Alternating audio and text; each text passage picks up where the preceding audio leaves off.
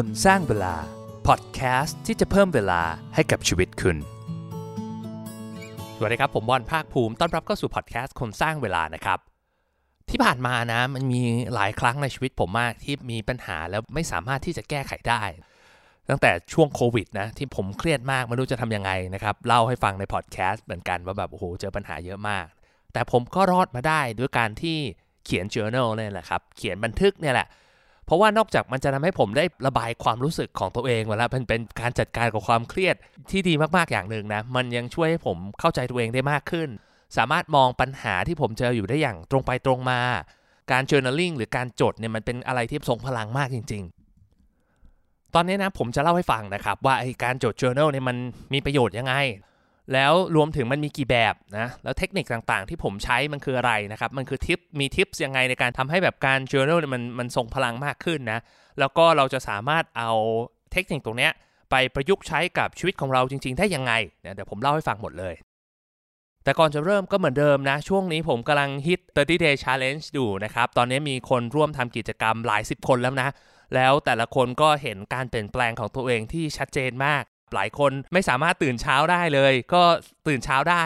หลายคนไม่ได้ออกกำลังกายมาเลย ก็ออกกำลังกายเป็นประจำทุกวันได้ ผมว่ามันเป็นเครื่องมือที่ทรงพลังมากนะ ถ้าใครอยากจะร่วมก็เข้าไปจอยกันได้ในกลุ่มคนสร้างเวลานะครับ ผมคิดว่าการที่อยู่ด้วยกันหลาย ๆ คนเนี่ยมันผมช่วยดูอยู่ด้วย มีเพื่อนช่วยอ่านอยู่ด้วยเนี่ยมันทำให้เรารู้สึกแบบเฮ้ยเราเรามีแรงจูงใจในการที่จะเปลี่ยนแปลงตัวเองมากขึ้น ก็เดี๋ยวผมแปะลิงก์ไว้ให้ที่โชว์โน้ตแล้วก็ ถ้าใครชอบ EP แบบนี้ชอบเนื้อหาแบบนี้ก็อยากรบกวนช่วยกันแชร์ ช่วยกันส่งต่อคอนเทนต์ที่ดีแบบนี้ให้กับเพื่อนด้วยนะครับได้เวลาแล้วครับ การจด journal มันเจ๋งยังไงมันดียังไงนะ ไปฟังกันเลยครับ ก่อนอื่นนะครับต้องบอกก่อนว่าผมเนี่ยเป็นคนที่บ้าจด journal มาก ถ้าดูใน Evernote เนี่ยผมมีโน้ตทั้งหมด 4,000 กับ 4 อัน เรียกได้ว่าแบบมีอะไรก็จดจดจดอยู่ตลอดเวลา ทำให้ผมเห็นถึงประโยชน์ของการจด journal ที่มันมันชัดเจนมาก แต่ก็เลยลองไปทำรีเสิร์ชดูว่าเฮ้ยมันมีไหมว่าแบบ มันมีบทวิจัยหรืออะไรไหมที่เกี่ยวกับเรื่องของการทำ journal นะครับ ผมก็ค้นพบประโยชน์ของการจด journal อยู่ 3 ข้อหลักๆ ข้อแรกคือว่ามันช่วยให้เราประสบความสำเร็จมากขึ้น เพราะอะไรนะเออข้อแรกก็คือว่าการจด journal เนี่ยมันจะทำให้เราแบบ organize หรือว่าเรียบเรียงความคิดในหัวเรา มันทำให้เราแบบ reflect หรือแบบเข้าใจตัวเองมากขึ้นอะว่าเฮ้ยอะไรมันคือสิ่งจำเป็นอะไรมันคือสิ่งไม่จำเป็น อะไรมันคือสิ่งสำคัญ สิ่งไม่สำคัญ มันช่วยในการที่เราแก้ปัญหา มันช่วยในการที่เราตั้งเป้าหมาย แล้วก็วางแผนที่จะไปถึงเป้าหมายนั้น เพราะว่ามันเป็นการเอาความคิดในหัวเราเนี่ยลงมาอยู่ในกระดาษลงมาอยู่ในไฟล์ สมองของคนเราเนี่ยมันถูกออกแบบมาให้ประมวลผลครับ เรียกได้ว่าเหมือนเป็น CPU แต่สมองเราเนี่ยจริง ๆ ไม่ได้ออกแบบออกมาเพื่อที่จะเป็น storage หรือว่าใช้ในการจำในการเก็บข้อมูลนะครับ เพราะว่าสมองเราเนี่ยเหมือนมันใช้ประมวลผลตลอดเวลาสังเกตว่าแบบบางทีพอเรา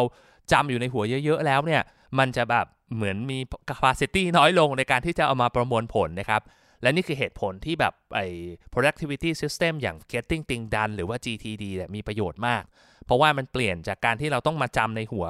เอามาลงในกระดาษลงในซิสเต็มใช่ไหมแล้วเราก็ใช้หัวของเราในการประมวลผลในการที่จะวางแผนการทำงานแค่นั้นพอ ข้อแรกคือมันทำให้เราประสบความสำเร็จมากขึ้นนะ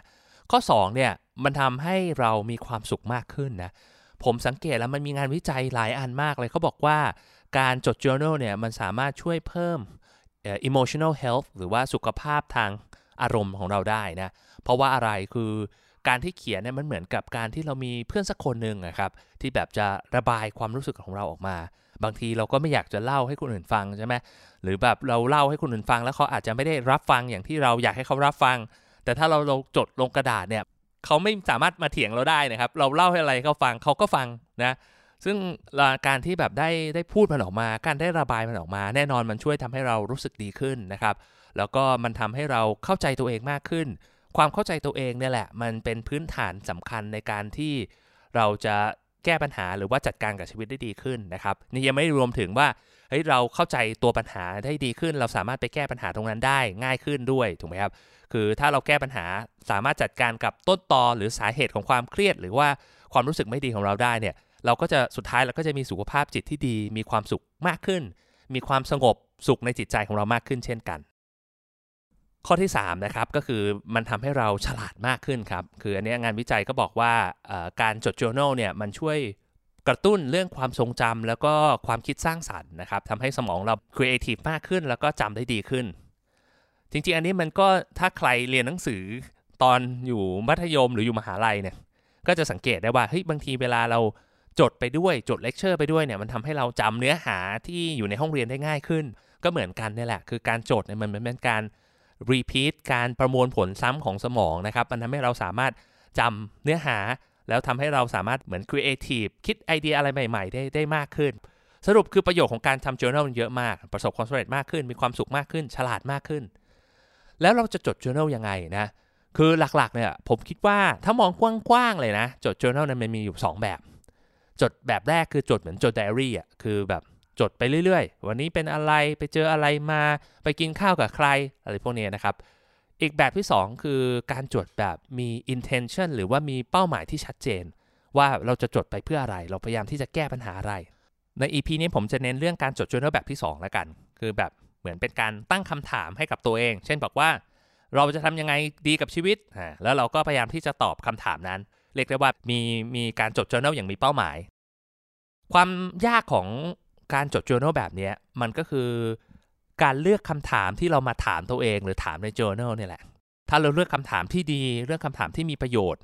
มันก็จะสามารถจะช่วยเราแก้ปัญหาได้ จะสามารถดึงอารมณ์เชิงบวก ดึงความคิดดีๆออกจากหัวเราได้นะครับ แต่ว่าถ้าเราตั้งคำถามที่ผิดเนี่ย มันก็จะมีผลตรงกันข้ามเลยนะ หลักในการตั้งคำถามสำหรับการจด journal เนี่ยมีอยู่ผมคิดว่าสัก 3 ข้อ ข้อแรกคือต้องพยายามให้มันเป็นเชิงบวก นะครับเป็น positive ข้อ 2 คือต้องเป็นคำถามปลายเปิด มันก็จะช่วยดึงความสร้างสรรค์ของเราได้มากขึ้นนะ ไม่ใช่แบบใช่หรือไม่ใช่อะไรอย่างเงี้ยนะบอกว่าทำอย่างไรทำอะไรอะไรอย่างเงี้ยนะครับแล้วก็ข้อ 3 คือต้องสร้างสรรค์เนี่ยผมยกตัวอย่างให้เห็นภาพแล้วกัน สมมติเราบอกว่าเราเลิกกับแฟนนะแล้วเราก็ตั้งคำถามว่าทำไมแฟนเราถึงทิ้งเราไปอย่างเงี้ยมันเป็นคำถามที่แบบผมเรียกว่า มันคิดยังไงก็รู้สึกแย่โอ้มันทิ้งเราไป เพราะว่าเราเนี่ยนิสัยไม่ดี เพราะว่าเราทำโน่นไม่ดี คือตอบคำถามเนี้ยตอบเสร็จ 10 ข้อเนี่ยรู้สึกแย่ทั้ง 10 ข้อเลยแน่นอน หรือว่าเราก็อาจจะเปลี่ยนคำถามนี้นะ เปลี่ยนเป็นว่าเฮ้ยเราจะทำยังไงให้สถานการณ์ตอนนี้มันดีขึ้นอ่าเราบอกว่าเฮ้ยเรารู้สึกแย่กับตัวเองมากอ่าเราไปกินข้าวกับเพื่อนไหมเรากลับไปหาพ่อแม่ไหมเราไปเที่ยวพักผ่อนต่างจังหวัดไหม สถานการณ์เดียวกัน ตั้งคำถามต่างกัน ได้ผลลัพธ์ต่างกัน และแน่นอนว่ามัน action ต่างกันด้วยนะจด journal ออกมาต่าง action ที่มันเกิดขึ้นมันก็แตกต่างกัน หรือบางทีเรารู้สึกว่าหูวันนี้แม่งแย่จังเลย เราก็ถามตัวเราเองว่าเฮ้ยทำไมวันนี้เราซวยอย่างนี้วะตั้งตั้งโจทย์ใน journal นะแบบนี้มันก็จะแบบนึกถึงเหตุผลโอ้โหมันแย่จริงใช่เนี่ย ซื้อหวยก็ไม่ถูกเนี่ยเดินทางไปเจอรถติดอีกเจอโน่นเจอนี่โอ้โหมีปัญหากับเพื่อนมีปัญหากับแฟน เราก็คิดแต่เรื่องแย่ๆ ดึงแต่เรื่องแย่ๆ เข้ามาในหัวของเรานะครับ แต่ถ้าเรากลับกัน เราก็บอกว่าโอเค วันนี้แย่ก็จริงนะ แต่ว่าวันนี้มีเรื่องอะไรบ้างที่เราอยากจะขอบคุณ บอกว่าหูมันนึกไม่ออกหรอก คุณบอลมันมันมีแต่เรื่องแย่ๆ ลองถามแบบนี้ดู บางทีเราจะอาจจะไปเห็นโมเมนต์เล็ก ๆ เช่นแบบว่า โอ้วันนี้นะมีคนเปิดประตูให้กับเรานะวันนี้มีคนมีน้ำใจนะ แบบว่าช่วยโบกรถให้เรา หรือว่าวันนี้เราได้ทานอาหารอร่อยๆนะครับ คือฝึกสมองอะ่ะการจด journal มันเป็นการฝึกสมอง เทรนสมองให้เราคิดแต่เรื่องบวกๆ ข้อที่3อะสมมติตัวอย่างตัวอย่างหนึ่งนะก็บอกว่าทำไมเรายังไม่เก่งสักทีนึงนะเราอาจจะฝึกภาษาทำงานหรือเรียนอะไรไม่รู้ที่แบบทำไมเรายังไม่เก่งสักทีนึงนะครับ การคิดแบบเนี้ยคำตอบที่ได้คือว่าโอ้เพราะเรามันไม่มีพรสวรรค์เพราะเรามันไม่ได้เรื่อง เพราะเรามันขยันไม่พอ ถ้าเราเปลี่ยนเป็นว่าเราทำยังไงถึงจะเก่งขึ้น ถ้าเราเปลี่ยนแบบเนี้ย เราก็จะคิดแหละอุ้ยเราจะเก่งขึ้นได้ยังไง เอาเราต้องฝึกให้มากขึ้น เอาเราต้องศึกษาตรงนี้ให้ให้จริงจังกว่านี้ เราต้องสร้างนิสัย เราต้องตื่นให้เช้าขึ้น หรืออะไรก็ตามนะครับ สังเกตดูว่าการตั้งคำถามที่มีประโยชน์อะมันจะสามารถเปลี่ยนชีวิตเราได้เลยนะ มันอาจจะเป็นดูเหมือนเป็นการแค่แบบการจด journal อะแต่ผมอยากจะบอกว่าผลลัพธ์ในชีวิตของเราความสำเร็จในชีวิตของเรา มันเกิดจากอะไร มันก็เกิดจากการลงมือทำของเราถูกไหมการลงมือทำของเราเกิดจากอะไร ก็คือเกิดจากความคิดในหัวของเรา แล้วไอ้ journal นี่แหละ มันจะเป็นการสร้างความคิดเชิงบวก สร้างอารมณ์เชิงบวกทำให้เราสร้างผลลัพธ์ดีๆ ให้เกิดขึ้นกับในชีวิตของเราได้ แต่เพื่อความง่ายนะ ผมแนะนำโดยการที่มันจะมีเทมเพลตของคำถามอันหนึ่งที่ผมคิดว่ามันมีประโยชน์มาก ๆ อันนึง อันนี้เขาเรียกว่า five minute journal five minute journal เนี่ย มันเป็น journal ที่แบบเรียกว่าจดง่าย ๆ ภายใน 5 นาที ก็เป็นการตั้งคำถามที่ผมว่าโอ้โหเฉลียวฉลาดมากนะ ที่เขาเลือกคำถามเหล่านี้มาแล้วรู้สึกว่าสามารถเอาไปใช้ได้เลยนะ เดี๋ยวผมจะพูดเรื่อง 5 minute journal ตั้งหากอีก EP หนึ่งนะ แต่อันเนี้ยผมจะเล่าให้ฟังถึงคำถามแล้วกันว่าไอ้คำถาม 5 ข้อเนี่ยมันมีอะไรบ้าง บอกไว้ก่อนว่าไอ้ 5 minute journal เนี่ยมีคำถามอยู่ 5 ข้อนะครับแล้วโดยเขาจะแบ่งว่าไอ้3ข้อเนี่ยคือจดตอนเช้านะครับ แล้วก็ 2 ข้อเนี่ยจดตอนกลางคืนหรือว่าก่อนนอน ข้อแรกเนี่ยตื่นขึ้นมาเลยเขาให้เราถามตัวเองว่า what am I grateful for ก็คือเราขอบคุณเรื่องอะไรนะ เราขอบคุณที่มีสุขภาพแข็งแรง เราขอบคุณที่มีบ้านสวยๆอยู่ เราขอบคุณที่มีงานดีๆทำอะไรอย่างเงี้ย มันเป็นการเหมือนกระตุ้นความคิดเชิงบวกตั้งแต่เช้าเลยนะ ข้อ 2 คือเราถามว่า what would make today great ก็คือเราจะทำวันนี้ให้มันเจ๋งได้ยังไง อะไรมันคือสิ่งที่เราสามารถเปลี่ยนแปลง แล้วมันทำให้เรามีความทรงจำที่ดีขึ้น ที่มันเจ๋งขึ้นเราสึกภูมิใจกับมันมากขึ้น ข้อ 3 ก็คือว่า daily affirmation I am จุดจุดจุดอันเนี้ยหลายคนอาจจะงงนิดนึง I am อะไร หมายถึงว่า เราเป็นคนหน้าตาดี เราเป็นคนมั่นใจในตัวเอง เราเป็นคนมีความสุข เราเป็นคนเก่ง เราเป็นคนอะไรก็ได้ที่เราอยากจะเป็นนะ เทคนิคนี้มันอาจจะฟังดูแบบหลงตัวเองมากๆ แต่ว่ามันเป็นเทคนิคที่แบบ Oprah Winfrey ใช้นะครับจิมแคร์รีใช้ Arnold Schwarzenegger ก็ใช้นะครับ ในการที่แบบเหมือนเหมือนสร้างตัวตนของตัวเองนะครับ ผ่านผ่านการเขียนผ่านการพูดตรงนี้ พอถึงตอนเย็นก็จะมีอีก 2 ข้อ ก็คือเขาบอกว่า three amazing things that happened today ก็คือ 3 สิ่งที่มันทำให้วันนี้รู้สึกแบบเจ๋งมากเลยนะ อะไรบ้างเราก็ทำพอเราถามแบบเนี้ยสมองเราก็จะแบบเหมือนย้อนกลับไปคิดถึงเรื่องดีๆ เฮ้ยมันมีอะไรเจ๋งๆ บ้างวะ เพราะว่าเราต้องจด journal ตามที่เราตั้งคำถามไว้ถูกไหมครับ อันนี้มันจะช่วยให้เรารู้สึกดีกับตัวเองได้มากเลย คือถึงแม้วันนั้นอาจจะแบบดูเฟลสุดๆ ไม่มีอะไรสำเร็จไม่มีอะไรสักเซสเลยนะครับซวยทุกอย่าง แต่ถ้าเราถามคำถามเนี้ยผมเชื่อเราจะหาเจอ แรก ๆ มันจะยากนิดนึงแบบเฮ้ยอะไรดีวะ คือแบบเหมือนกับไม่ไม่รู้ว่าจะเอาอะไรมาใส่ใน 3 ข้อนี้ดีนะ แต่พอเราทำไปเรื่อยๆ สมองเราจะเริ่มคิดแล้ว สมองเราจะมองหาแต่สิ่งบวกๆ สิ่งดีๆ แล้วมาตอบคำถามให้กับเราได้ สมองในส่วนจิตใต้สำนึกของเราส่งพลังนะ แต่ส่วนมากไม่เคยใช้มันแค่นั้นเอง ข้อสุดท้ายนะครับก็คือว่า how could I have make today better คือมองในแง่หนึ่งเราบอกว่าเฮ้ยวันนี้เยี่ยมมากเลยยอดเยี่ยม แต่เราก็ตั้งคำถามที่ช่วยให้เราพัฒนาตัวเองเหมือนกัน เช่นว่า เฮ้ย เราจะทำยังไงได้บ้าง อ๋อ วันนี้เราตื่นสายไปหน่อยนึงทำให้เราไปทำงานช้าโดนหัวหน้าว่า อ่า หรือว่าเราบอกว่าวันนี้เนี่ยเราตอนเที่ยงเราชาชานมไข่มุก 2 แก้วทำให้เรารู้สึกพุงป่องนะครับ แล้วก็แถมตอนกลางคืนนอนไม่หลับอีกนะฮะ อะไรที่เรามองย้อนกลับไปแล้วเฮ้ยเราจะสามารถปรับปรุงให้มันดีขึ้นได้นะ เพราะฉะนั้นเนี่ยถ้าเราตอบคำถาม 5 ข้อนี้นะ ก็คือ เราขอบคุณกับเรื่องอะไร อะไรที่ทำให้เราวันนี้มันเป็นวันที่เจ๋งมากๆ เราเป็นคนยังไง affirmation นะครับ3สิ่งที่มันยอดเยี่ยมมากๆที่เกิดขึ้นวันนี้ แล้วก็เราจะทำให้มันให้มันดีขึ้นได้ยังไงนะคือไอ้ห้าสิ่งเนี้ยถ้าเราตอบเนี่ยมันก็จะช่วยให้เราแบบมี mindset ที่ดี แล้วก็ทำให้เรามีความสุขขึ้นในขณะที่เดียวกัน แล้วก็พัฒนาตัวเองให้เก่งขึ้นเรื่อย ๆ ได้ ผมอยากจะบอกหน่อยหนึ่งว่าบางคนนะอาจจะไม่ถนัดเรื่องการเขียน ก็ใช้วิธีการพูดก็ได้นะ เราอัดเสียงตัวเองพูด แต่ว่าบางทีการพูดเนี่ยเราจะย้อนกลับมาฟังเนี่ยมันจะใช้เวลานาน คือสมมติเราเราอัดไว้ 20 นาทีเนี่ยเราย้อนกลับมาฟังก็ต้องฟังให้ครบ 20 นาที เราถึงจะรู้ว่าเราพูดอะไรไปบ้างใช่ไหมแต่ว่าถ้าการเขียนเนี่ยบางทีเราแบบเอ่อถ่ายตาผ่านเนี่ยปุ๊บเราก็จะเริ่มรู้แล้วให้เราจดเรื่องอะไร แล้วก็สามารถเน้นเป็นจุดๆได้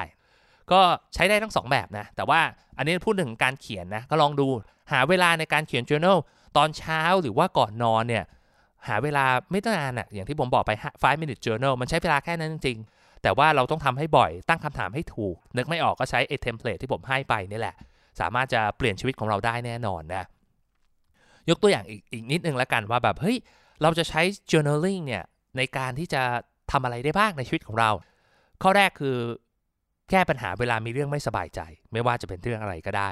หรือว่าปัญหาแล้วมันดูเหมือนแบบแก้ไขไม่ได้เลย เช่นแบบ จะเลิกกับแฟนดีไหม จะลาออกดีหรือเปล่าอะไรพวกเนี้ยเราสามารถจด journal แล้วก็ตั้งคำถามที่มัน positive ตั้งคำถามที่ในการแบบวิเคราะห์ อาจจะเป็นข้อดีข้อเสียของสถานการณ์ A กับ B เราจะทำยังไงดีจะเลิกดีไหมหรือว่าไม่เลิกดีมันก็ช่วยให้เรามี logic มีเหตุผล support ได้มากขึ้น หรือว่าเราอยากจะ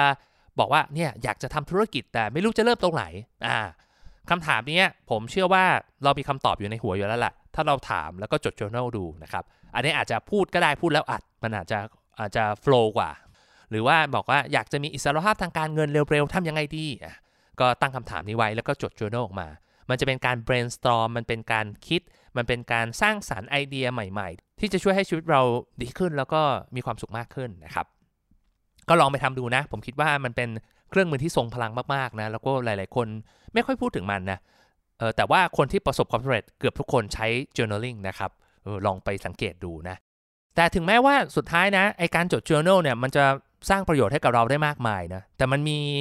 ประโยชน์ข้อหนึ่งที่ผมคิดว่ามันสำคัญที่สุดเลย ก็คือว่ามันช่วยให้เราจดบันทึกเรื่องราวต่างๆ ในชีวิตของเราได้โทนี่โรบินส์เนี่ยเคยบอกไว้ว่า if your life worth living also worth recording ถ้าชีวิตมันคุ้มค่าที่จะอยู่ มันก็คุ้มค่าที่จะจดบันทึกมันไว้เหมือนกัน ถ้าเราจดเรื่องราวดีๆ เก็บภาพความทรงจำของเราไว้ มันจะเป็นสิ่งที่มีคุณค่ามากๆเลยนะครับ ไม่ว่าแบบเราจะใช้เงินเยอะแค่ไหนก็ไม่สามารถที่จะซื้อมันได้นะครับ เพราะว่ามันจะอยู่ในหัวของเรามาอยู่ในความทรงจำของเราตลอดไปนะ ก็ผมหวังว่า EP นี้เนี่ยมันจะช่วยให้เราเริ่มต้นลงมือในการที่จะไปจด journal นะครับ แล้วก็ ถ้าอยากจะคุยกันหรือว่าอยากจะทำ 30 day challenge แลกเปลี่ยนแชร์ journal กันเนี่ยก็มา